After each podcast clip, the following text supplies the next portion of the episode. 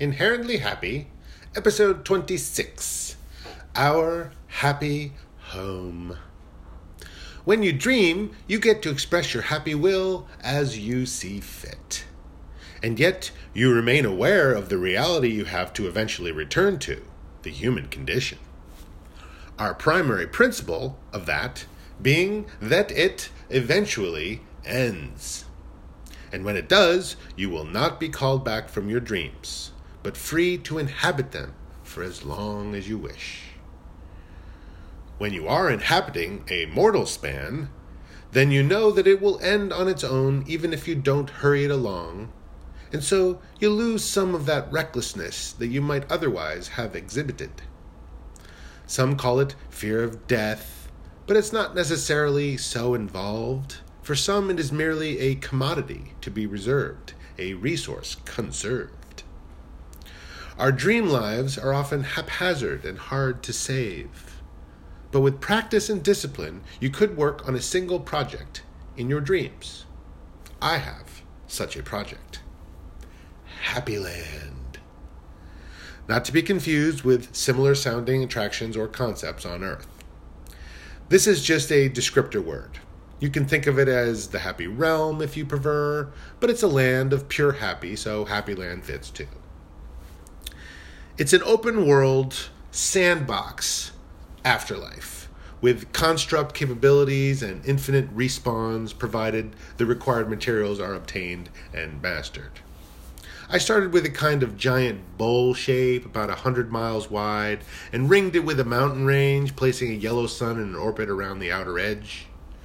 I raised the mountains up on one side and lowered them on the other so true day and night could each be observed in turn as the sun goes behind the mountains and then comes out again.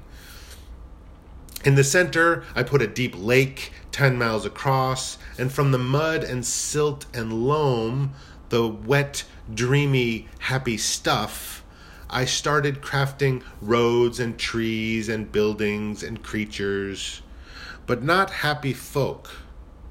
I want the real thing. I want happy you to join Happy Me as we both, all, every one create Happy Land. If you're not sure you're really ready to move there full time, then just give it a test drive, a taste test, a taste test drive. Come visit Happy Land in your dreams. In dreams, you don't need to know street addresses to visit someplace. You just need to know what to imagine. So imagine this a crater out in space, filled with grass and a lake ringed by offset mountains and orbited by a yellow sun. Maybe pink. Now yellow. Yellow's good. Once you conceive of it, then you are there. You might think you invented it, but I was there first. So then we can start world building.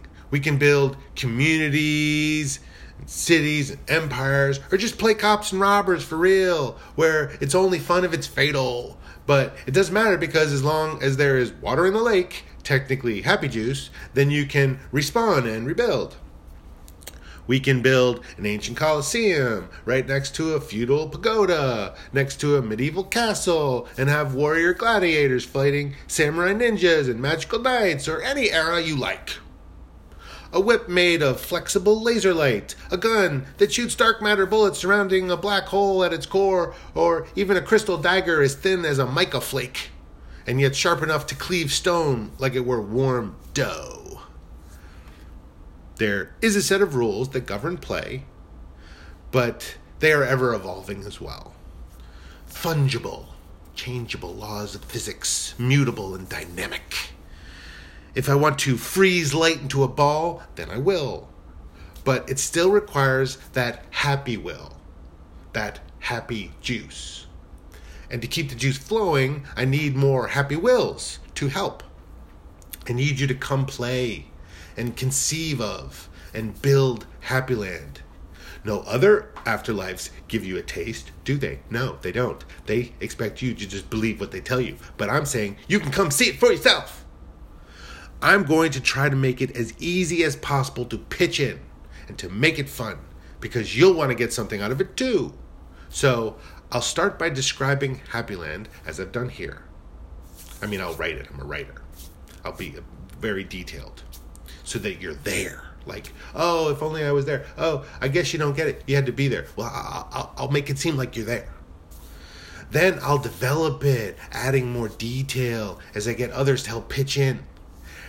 And like in a movie, you know, because then you have a collaboration of all these people and artwork and everything like that.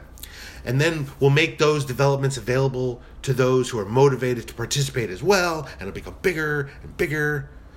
A price must be paid to keep the resources self sustaining, but the benefits are beyond belief. The more it exists in reality, the easier it will be to imagine it further until it becomes the place you want to spend your next span of time.